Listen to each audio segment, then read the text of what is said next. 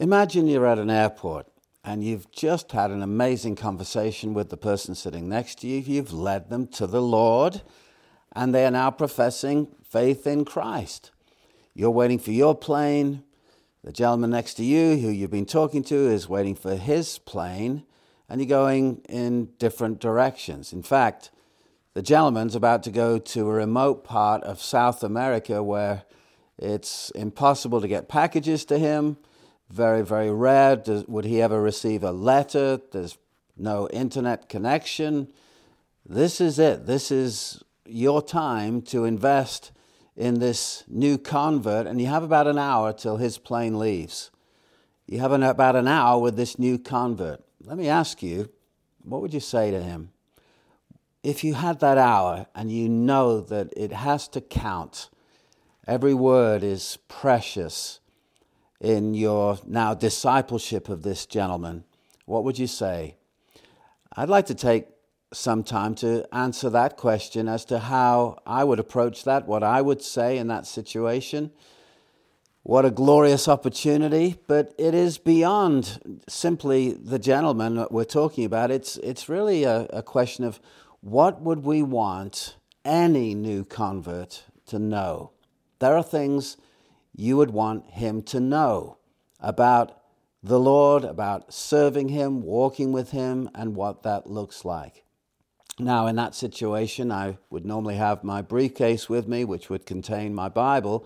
The first thing I'd ask this uh, gentleman, let's call him Tony, Tony, do you have a Bible? If the answer was no, or he had uh, a suspect Bible, one that was not very, very helpful, I would give him my own Bible, and that would be the ESV, the English Standard Version. Let's say he's an English speaker and he can read English. I would put the English Standard Version of the Bible in his hands. I would give him my Bible. Uh, the Bible alone is the Word of God. That's what I would be saying to him. And this is God's book. Every word is precious and inspired by God. If I could, I would give him a study Bible, the English Standard Version Reformation Study Bible. The reason for that is the helpful notes. Notes are never inspired, they're simply notes, helps at the side of the page or at the bottom of the page that would explain many of the verses that the new convert would encounter. And I know that people can be steered the wrong way by means of study notes, but it's also true they can be steered in the right direction. And I believe it would be so profitable for that young convert to have the English Standard Version in the Reformation Study Bible. I would put that in his hands, and that's what I would say to any Christian. Get yourself a good study Bible. That's the one I most recommend. I would also, because I would have my briefcase with him, uh, with me, I would give him the confession of faith that we hold to, the 1689 London Baptist Confession of Faith in modern English. Now, I would put that in his hands and I would tell him, This is what I believe is a faithful summary of what the Bible teaches. The Bible alone is the authority, but this is an authority that I believe faithfully sums up what the Bible teaches.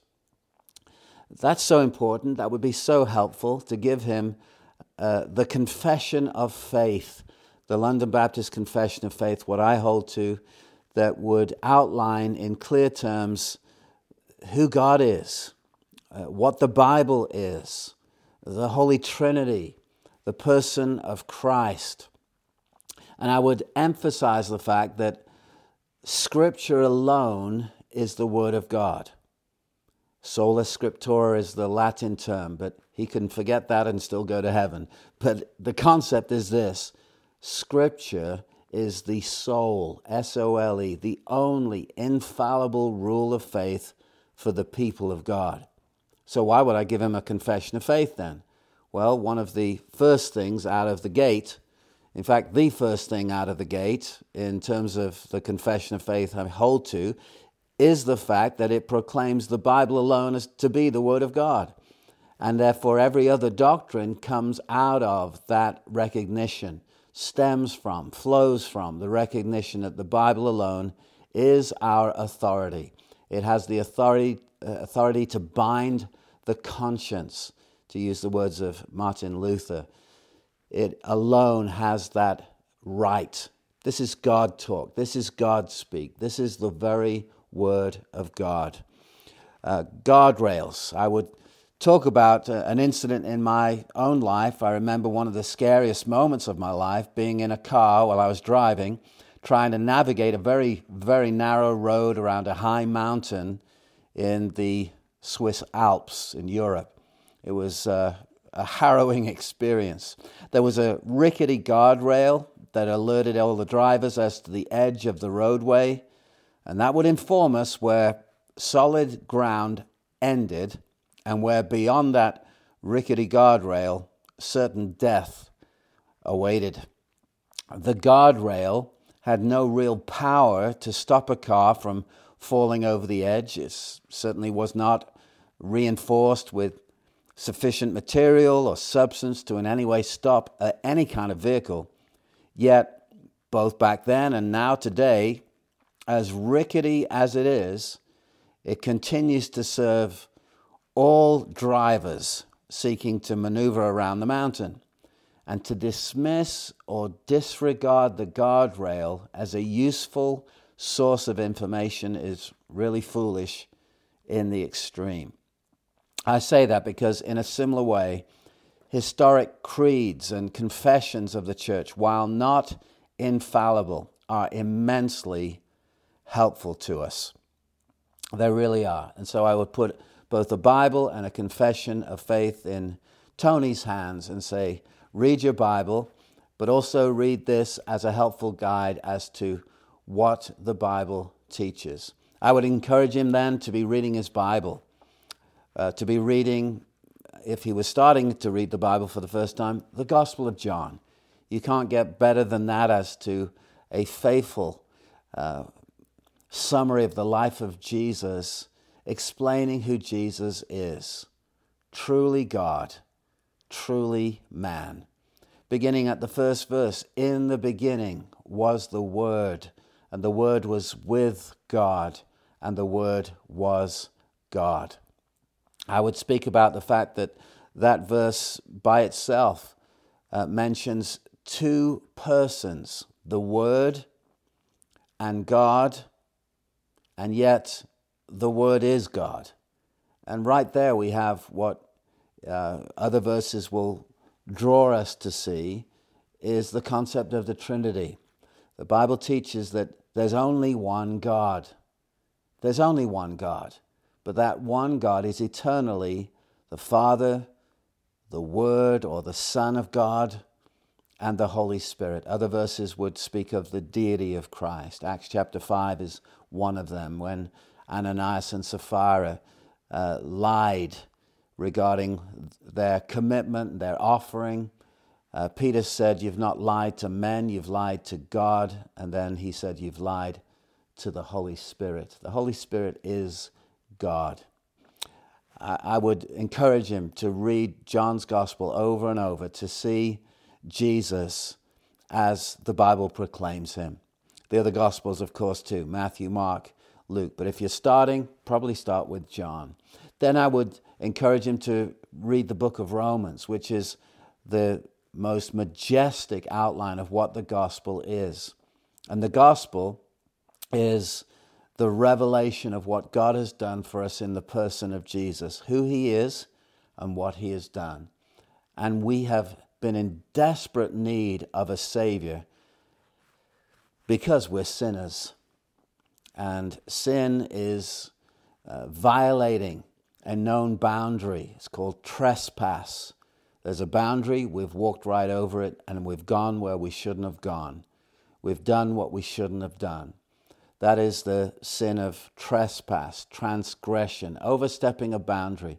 But there are also uh, sins of omission. There's sins of commission, what we do, sins of omission, what we should have done but didn't do.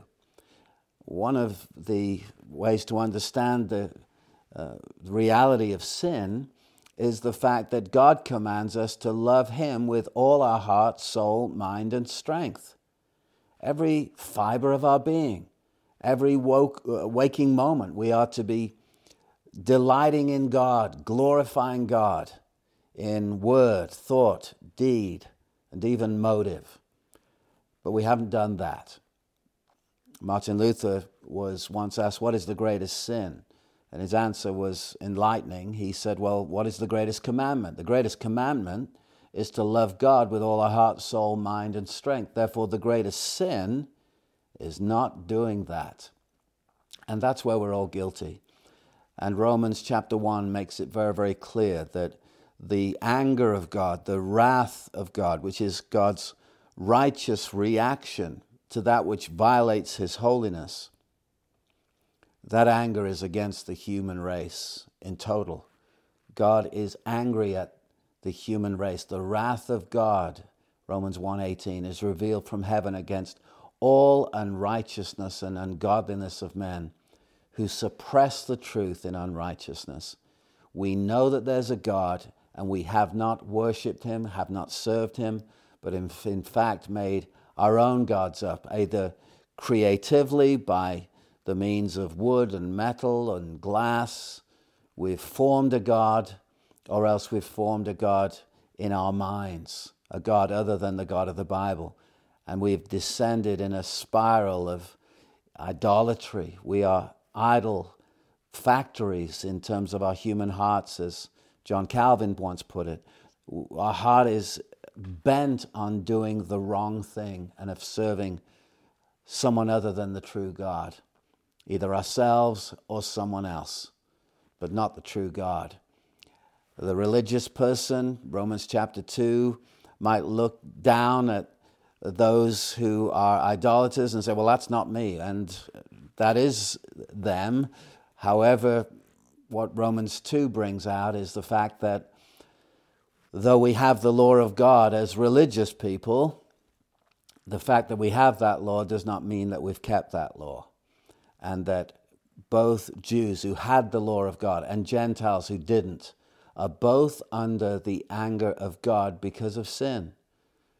And that's what is summed up in chapter 1 and chapter 2 and the early part of chapter 3, so that all of us are under sin. All of us, of us are under the judgment of God because of our sin. Romans chapter 3 and verse 9.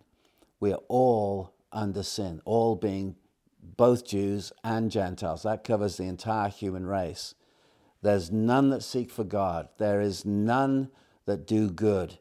Not good according to God's definition of goodness. Loving Him with all our heart. Every action of our life flows out of that wonderful delight and treasuring of Him. That's not true of us. And we are sinners. And we're not sinners merely because we sin. We sin because we're sinners. Since Adam fell in the garden and chose the evil, chose sin, everyone born after Adam was born with Adam's sin nature the nature we get from Adam, and we are under condemnation, not only because of our sin, but because of who we are. We are rebellious, bent on not serving the true God. So, what's the good news? Well, that's what starts in chapter 3, verse 21. The fact is, by the works of law, law keeping, no one will ever be in right standing with God. But in the gospel, the righteousness of God has been revealed. The Lord Jesus Christ has kept the law. What God demanded, only Christ fulfilled. He fulfilled the law of God. He lived a sinless life and then died an atoning death on the cross. And that's brought out in chapter 3, verse 21 through to the end of the chapter. Jesus Christ is the Savior and because of what he did, removing the anger of God from us, his people, all who trust, all who repent and trust the Savior, believe in Christ, are redeemed. Their sins are forgiven, and the righteous life of Jesus is credited to their account. That's the wonderful good news. Romans chapter 3 brings it out. Chapter 3, verse 28 makes it very, very clear that it's not by our works that we're saved, but we're justified, which is a wonderful term. And this is what I would tell this new convert, Tony understand this word justifi- justification. It's God's declaration of anyone who trusts in Jesus and believes Him, believing the gospel. That Jesus was born of a virgin, the second person of the Trinity, born of a virgin, lived a sinless life, died an atoning death on the cross, rose again from the dead. You believe that, Tony? Yes. And he's right now at the place of all authority in, the, in this universe so that anyone who calls on his name will be rescued from the anger of God that they deserve because Jesus took that anger upon himself as our substitute. Should have been us, but he stood in our place and our sins were laid on him. Isaiah 53. All we like sheep have gone astray. We've turned everyone to our own way, done our own thing.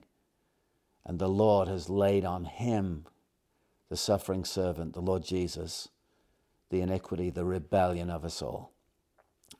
He was wounded for our transgressions, he was bruised for our iniquities. The punishment due to us was upon him, and by his wounds, by his stripes, we are healed. And I would encourage him to read that 53rd chapter of the book of Isaiah that spells out prophetically, 700 years before the time of Christ, what the Lord Jesus would do hundreds of years after this prophecy of Isaiah. That's amazing. That's why I would reinforce the fact that the Bible is God's book, it's supernatural. Only in the Bible do you read history before it happens. And that's what you're reading in Isaiah 53. The cross was no accident, it was the plan of God from all eternity. And I would spell that out, as does the Bible and as does the confession of faith. I would say, don't believe new stuff. the Bible is God's inspired, inerrant, and authoritative word, the sole infallible rule of faith for all teaching, all practice and God has also very graciously, through the centuries, given gifts to men. The ascended Christ, Ephesians 4 spells out, has given gifts to men.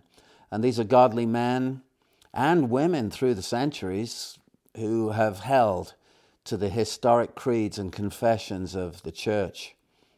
These creeds, these confessions are short, precise, formal summaries of essential or very, very important biblical doctrines.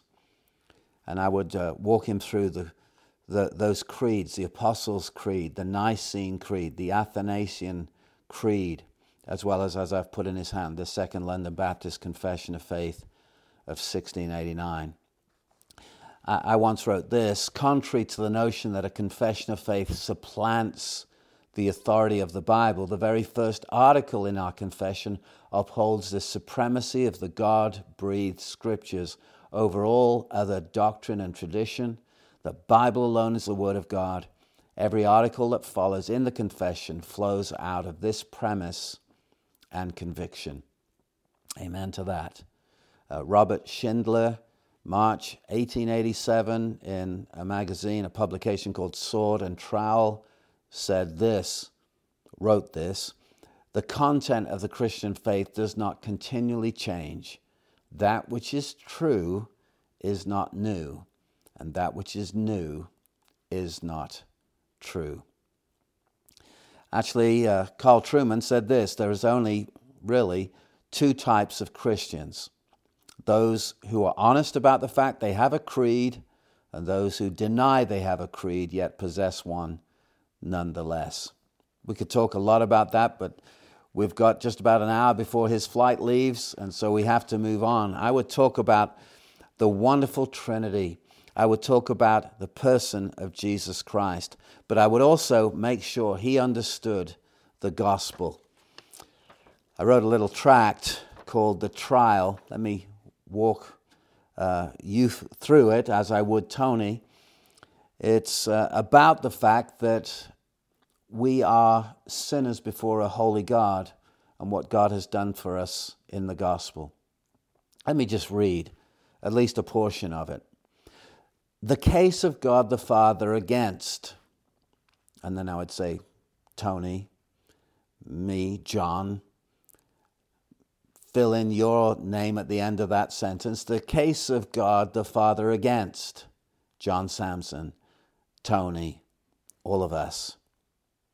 Prosecuting attorney, Satan, the accuser of the brethren. Defense attorney, the Lord Jesus Christ. The judge presiding, God, the righteous judge. In attendance, a vast company of elect angels.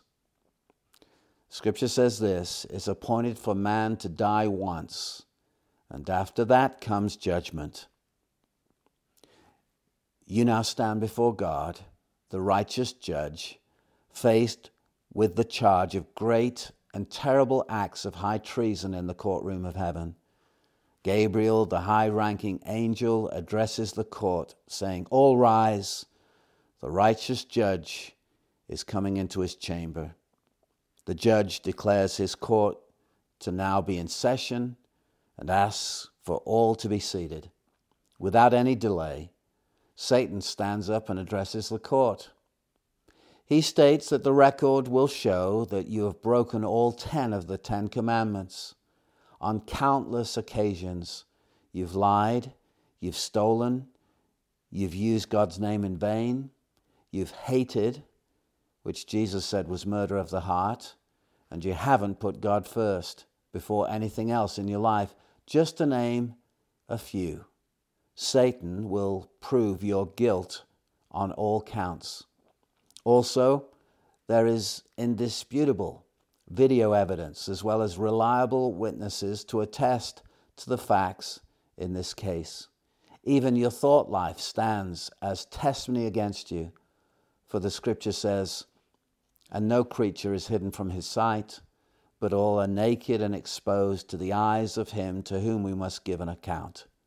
Hebrews chapter 4, verse 13. After the case is made against you, there's a hush in the court.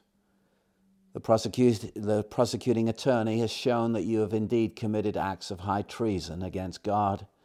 It seems inevitable that you'll be found guilty.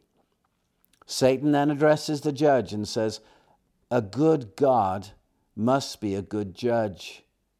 The facts are clear you must find this one guilty. Your own record in Proverbs 17:15 states, "He who justifies the wicked and he who condemns the righteous are both alike an abomination to the Lord." For you to acquit this one would mean that you are not righteous yourself. You must find this one guilty as charged. I rest my case. The judge then calls upon your defense attorney to address the court. The Lord Jesus Christ says this Righteous Father, the case made by the prosecution is indeed true. I will not dispute the charges made. However, I will submit to this court two pieces of evidence in the defense of my client. Exhibit A the passive obedience of Christ. Let the record show that on Calvary's cross, the sins of this one was transferred to me, and I bore the full punishment demanded by your high and holy justice. I was wounded for his transgressions, bruised for his iniquities. The chastisement that brought him peace was upon me, and by my stripes he was healed. Isaiah 53, 4 through 6. Exhibit B, the active obedience of Christ. Let the record show that I, the second person of the adorable Trinity, became a man, was born of a virgin, and lived a righteous life on earth, always pleasing you, righteous Father. I lived the life you demanded in your high and holy law just as this one's sins were transferred to me on the cross, and I suffered the penalty due to him in his place. So also all the acts of my righteous life were transferred to his account. 2 Corinthians 5:21 For our sake he made him to be sin who knew no sin so that in him we might become the righteousness of God. Righteous Father, if you will check the record, you will see that this man's sins have been paid in full. And in fact, the only record concerning this man now is that he lived my life, for my life was imputed to his account legally and at your good pleasure. For it was decreed that this should happen in the eternal counsel of the divine Trinity before the foundation of the world. God, the judge, now addresses the court. Having checked the eternal records and the validity of exhibits A and B, the case made by the defense is both true and satisfactory in this court for the purpose of dismissing all charges made against this man. Would the accused please stand?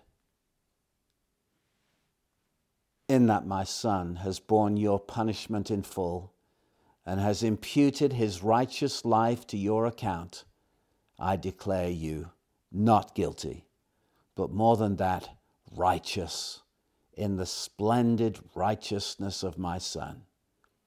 I can do this because my wrath due to you was borne by my Son.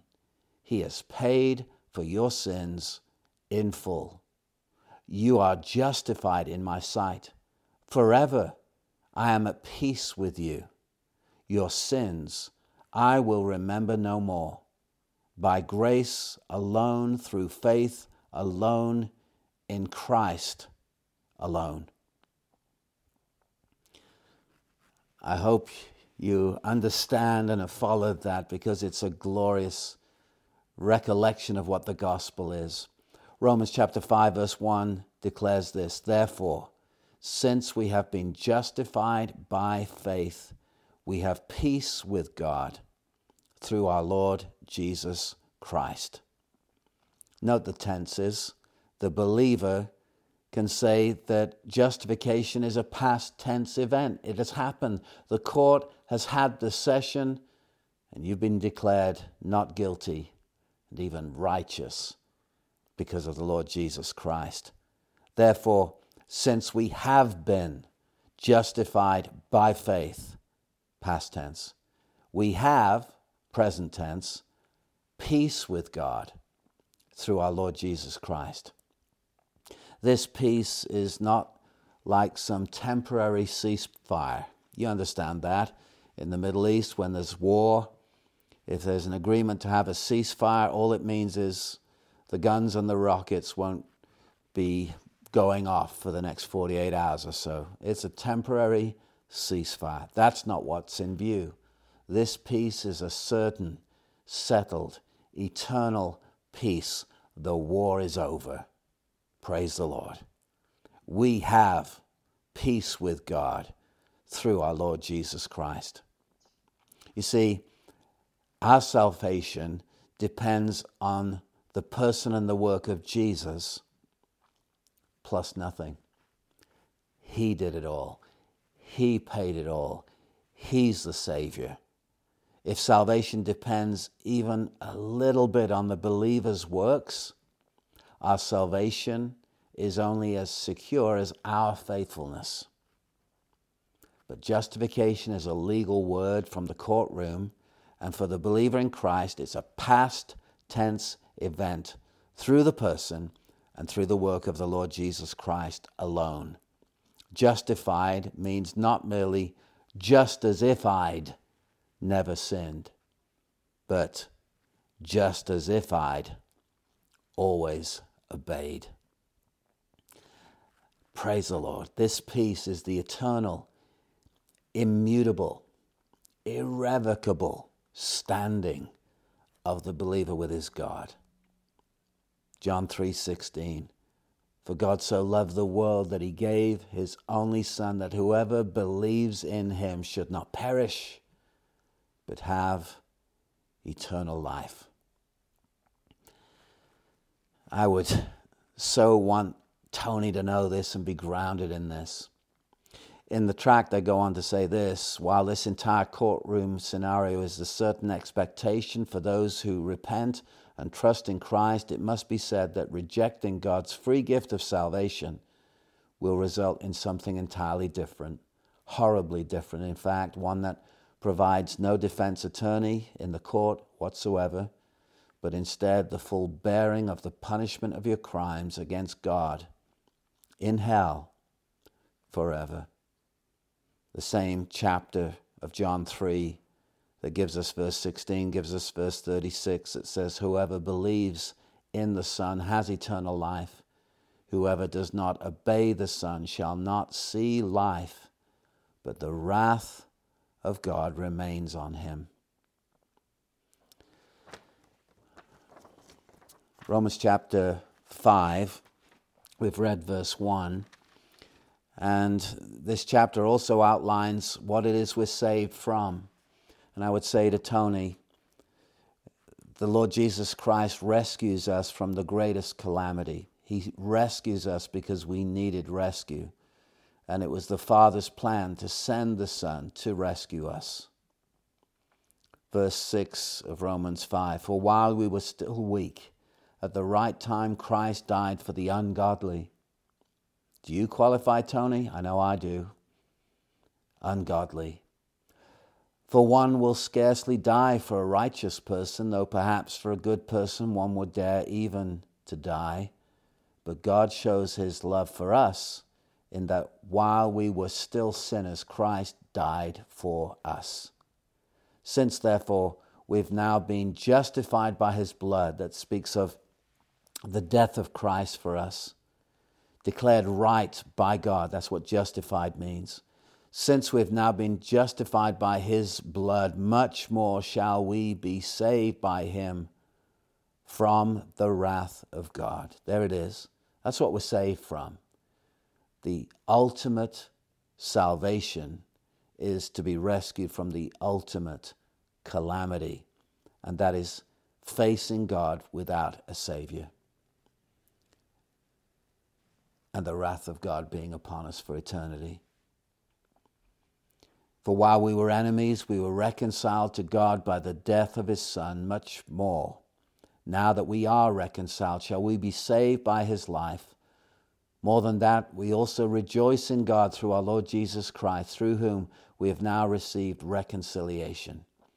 Tony, because of Jesus and your faith in him, because of what Jesus did for sinners, his death for us and his righteous life counting for us we are declared just, righteous in His sight, now and forever, and we are saved and rescued from the wrath of God.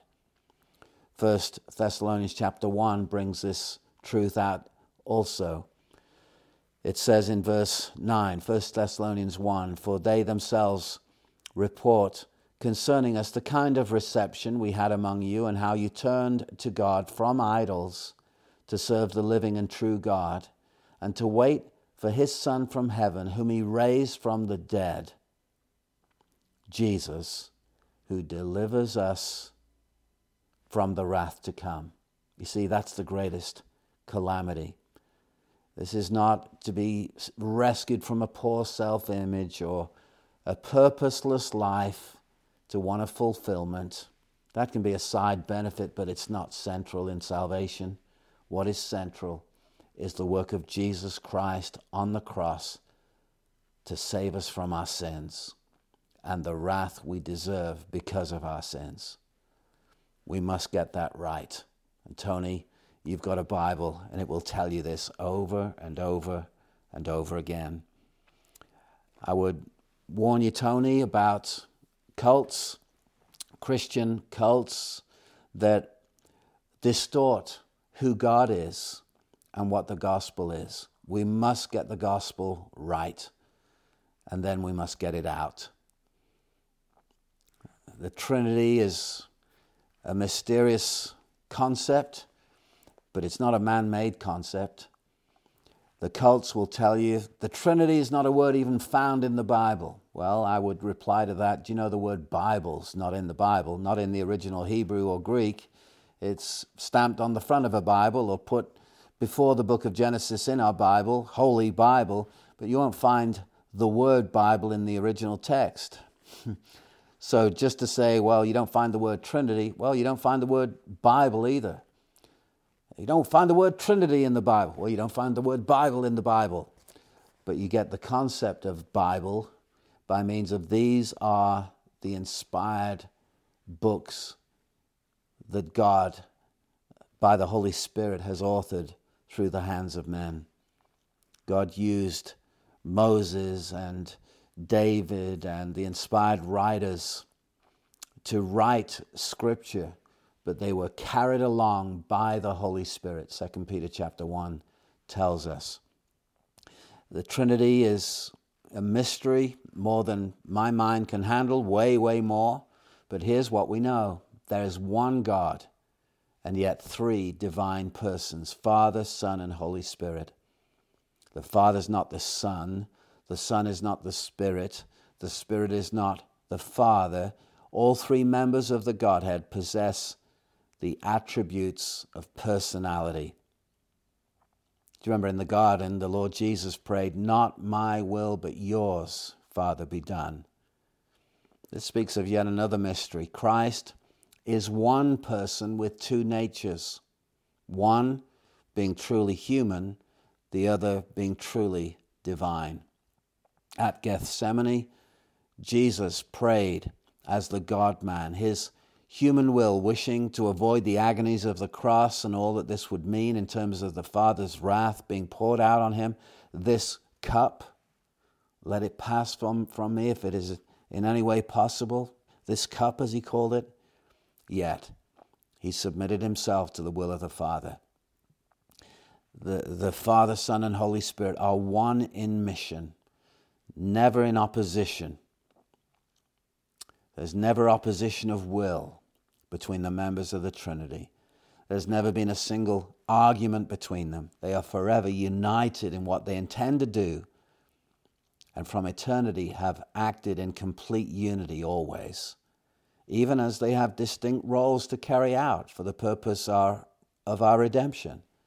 You see, it's the Father who sends the Son into the world. The Son lives and then dies for us.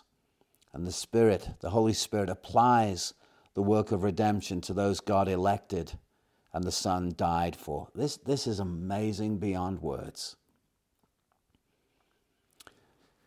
Beyond the boundaries of what we find in God's revelation of Himself in Scripture, there's only speculation and the treacherous fall off the cliff of right teaching, orthodoxy, into heresy and damnation. As one man said, John Calvin, where God closes his holy mouth, I will desist from inquiry. That's where our speculation should end, where God closes his mouth and doesn't say anything about a topic. We stop where God stops. So, to understand the Trinity is to have the mind boggled. I don't think anyone fully can grasp the mystery of the Trinity. But here's what we know He is one in essence, there's only one God, yet there are three persons. It might be helpful to speak of one what and three whos. One what and three whos. But even then, it's a fathomless mystery, but it's not a contradiction. He's not one what and three whats. He's one what, one in essence and three in persons. And we are to stand in awe of this God and find boundless joy and delight in all that He is as our glorious triune God. And this we will do for eternity. There are many scriptures that speak of God being one, one God who's eternal and immutable. That means unchanging. Deuteronomy chapter 6, verse 4, the Shema of Israel. The Lord our God, the Lord is one. Malachi 3 6, I am the Lord, I change not. There is one God. Secondly, there are three eternal persons the Father, the Son, and the Holy Spirit. These persons are never identified with each other. They're carefully differentiated as divine persons. As I've said, the Father is not the Son, nor the Son the Holy Spirit, nor is the Holy Spirit the Father. But the third plank is this the Father, the Son, and the Spirit are identified as being full deity. The Bible teaches the godhood of the Father, the deity of the Father, the deity of the, of the Lord Jesus Christ, the Son of God, and the deity of the Holy Spirit. There's one God, three persons, and you've got to know that. God is awesome, desirable, life giving, precisely because He is Father, Son, and Holy Spirit. Oh, what a God He is. And this is the God that we now enjoy right relationship with. I would say to Tony, all right, time's looking on. It's it's only a few more minutes before you leave, but let me tell you something else you must know. This way of salvation can be summed up in what is called the five solas of the Reformation. It's Scripture that brings us to that conclusion. Once we understand that Scripture, the Bible alone, is the Word of God, when we understand it's the sole, S O L E, the only written divine revelation, and alone has the authority to bind the conscience of the believer, absolutely. Once we have that as our starting point, what flows out of that are the other solas. There are five sola scriptura, scripture alone, sola gratia, grace alone. And that refers to the fact that our salvation rests completely, solely on the work of God's grace for us. And because of this, human boasting is not merely discouraged or kept to a minimum, but it's excluded completely. Tony, let's go to Ephesians chapter 2, 8 and 9. There we read amazing words. Man has always thought that he has to bring something to the table of redemption. I have to bring something of my performance right. Uh, no. All that we have brought to the table is the sin that made the sacrifice of Christ necessary. There are none that do good, no, not one. That's Paul writing in Romans chapter 3, and he's actually quoting the Old Testament. From first to last, all through our Bibles, we never get to God by what we do, nor do we get to God by faith plus our obedience. It's justification by faith alone. That's central to the heart of the gospel. And it's based on the grace of God alone. Ephesians chapter 2, verse 8, Paul writes this, and this is the word of God, Tony. For by grace you have been saved through faith, and this is not your own doing, it is the gift of God, not a result of works, so that no one may boast. If works, that's the things that we do, if works play any part in our justification, in our salvation, then we would have reason to boast. I'm here because I did this. I'm here because I did that. But no, the song of heaven is the song of the redeemed. And the only song on the lips is Worthy is the Lamb who was slain, for he redeemed us by his blood. Never is there a second verse that says, Oh, and of course, what we brought to the table as well. A bit of the glory goes to us. No, we boast only in the cross we boast only in the Savior who died for us on the cross, Christ crucified. So, boasting, human boasting, isn't just merely kept to a minimum, it's completely excluded. Salvation is of the Lord. Jesus Christ is our sin bearer and our righteousness. Sola fide, the third sola, means faith alone.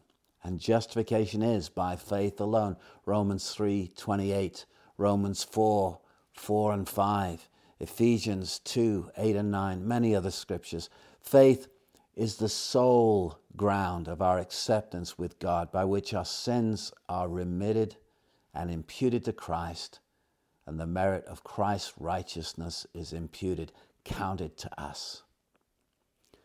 Solus Christus, Christ alone. This is the message that the Lord Jesus Christ is the only mediator through whose work we are redeemed. It's not grace plus human merit, it's not faith plus works. No, on the sure foundation of Scripture alone, we declare that we are justified by grace alone, through faith alone, in Christ alone, all to the glory of God alone. And that, in fact, is the fifth sola, soli deo gloria. To God alone belongs the glory. Now, every sola is vital, but those first four solas really exist to preserve the last one, namely the glory of God. We're declaring God's authority by sola scriptura, noting that only His Word, only the inspired, God breathed Scripture can command us and bind our conscience absolutely. But the other solas, sola fide, solus Christus, and soli, sola gratia, all exalt God's glory and salvation because God and God alone, through His Son, the Lord Jesus, saves his people from sin and death. Tony, be rooted in this. This is so vital. And then I would talk to Tony about the fact that it's foreign, as Dr. Kim Riddlebarger said, it's foreign to the New Testament to have someone professing faith in Christ and not be a member of a local church. I would turn Tony to Acts chapter 2, noting that only a few minutes are left before he boards his flight. And I would say, read Acts chapter 2. You'll see a definite sequence can be observed. All who repent, all who repented and believed the gospel were then water baptized, and in so doing were recognized as full citizens in God's kingdom, and they immediately became active members in the local church. After Peter's sermon, they were cut to the heart and they said, Men and brothers, what shall, what shall we do? And Peter said, Repent. They obviously believed the message. Repent and be baptized, every one of you. They were, and then they became active members in the local church. Repentance, faith, water baptism. Baptism doesn't save, but is the command of the Lord to those who are saved. And what it is, is a personal declaration of full identification and complete unity and union with Christ in his death, burial, and resurrection. And then membership. Believers share a rich spiritual life together as brothers and sisters in the family of God, and the Lord has established the local church as the designated place for each baptized believer to gather together to receive what we call the ordinary means of grace, where the Word of God, the gospel is rightly preached, and the ordinances of water baptism and the Lord's Supper rightly administered.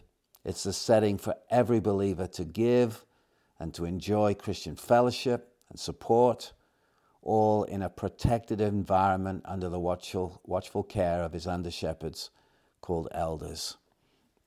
So find a local church if you possibly can even though you might be in a remote place. For anyone else who's in a city or a town with a Bible believing, gospel preaching church, find a church closest to the Bible, as Paul Washer said, more than church nearest to your house. Good advice. Don't look for the nearest church to your house, he said. Find the church closest to the Bible. Spurgeon said this The church is not an institution for perfect people, it's a sanctuary for sinners saved by grace, a nursery for God's sweet children to be nurtured and grow strong. It's the fold for Christ's sheep, the home for Christ's family. The church is the dearest place on earth. Praise the Lord. Well, we've said a lot, but then I would just come back to the gospel and remind him God demands 100% perfect, flawless obedience. If you can't do that, find someone who can do it for you. That's the message of grace.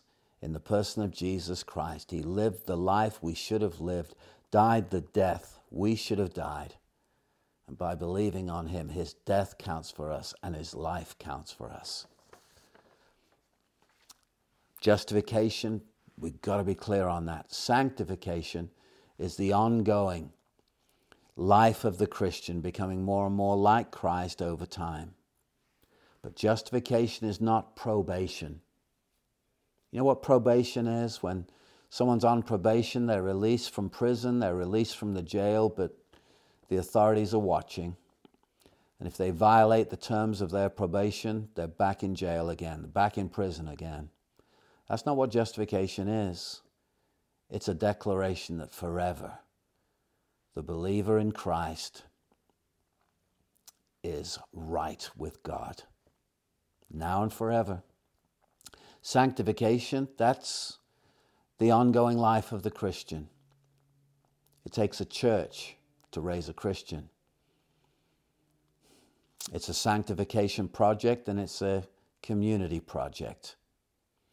But remember this though justification and sanctification can be distinguished. They should be. They're not to be separated. The person who trusts in Jesus will experience change. They will want, because God has given them a new heart, to be under the Bible, under the Lordship of Jesus, wanting to know what His will is and follow it. Jesus said, Why do you call me Lord? and do not do what I say. Many will say, Lord, Lord, did we not do all this in your name? He'll say, I never knew you. It's not about mere profession of faith that saves, it's the possession of true faith, a faith which acknowledges that Jesus died and rose again and is the Savior of the world it's believing that, knowing the facts and believing those facts, and then committing to Christ in trust and faith. It's like having a chair. You can see a chair, you can believe that should someone sit in it, they would be held up and not fall through the springs onto the floor. You can see it's a chair, acknowledge it's a chair, believe that it will function as a chair, and those are two components of genuine faith. But there is a third, and that's sitting in the chair. True faith believes the information. Has the information? One. Believes the information. Two. And then trusts Christ and sits in the chair. True faith repents, turns away from all they know to be wrong, and trusts in the Savior. God justifies the one who has faith in Jesus plus nothing. And God will not renegotiate your justification for anything. And your justification is not based on your sanctification. There should be some evidence that you are a saved person. You have a new desire. You want to do His will. You stumble, you fall. That's what Romans 7 is all about. The good I want to do, I don't do. The evil I don't want to do, that I do. That is evidence of the fact that you are now a Christian. You love the law of God. You want to do the will of God. I don't believe that could be true of anyone without a regenerated, alive heart. They know the law of God and they want to do it. But before we die and go to be with Jesus, we still have a sin nature with us in our body called the flesh that wants something other than God's will. That is still present with us.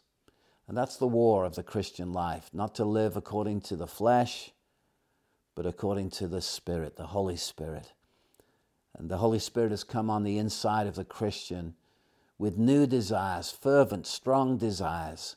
And those desires are stoked and helped by the ordinary means of grace in the life of the church. And central to all of that is the Lord's Day.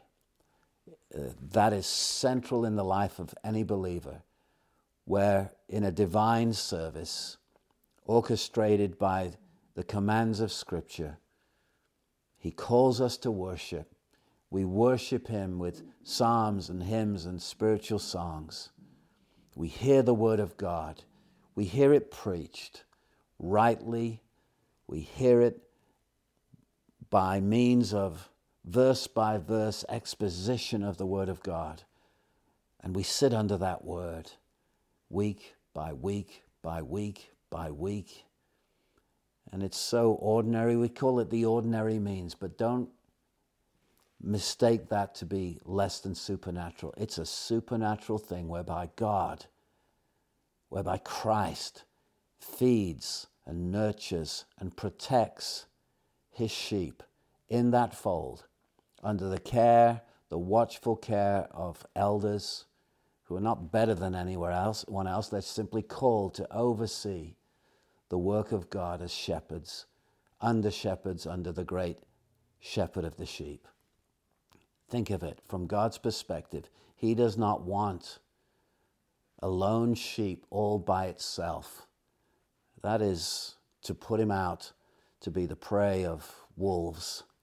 No, under the watchful care of elders, when it's done right, it's protection for the sheep.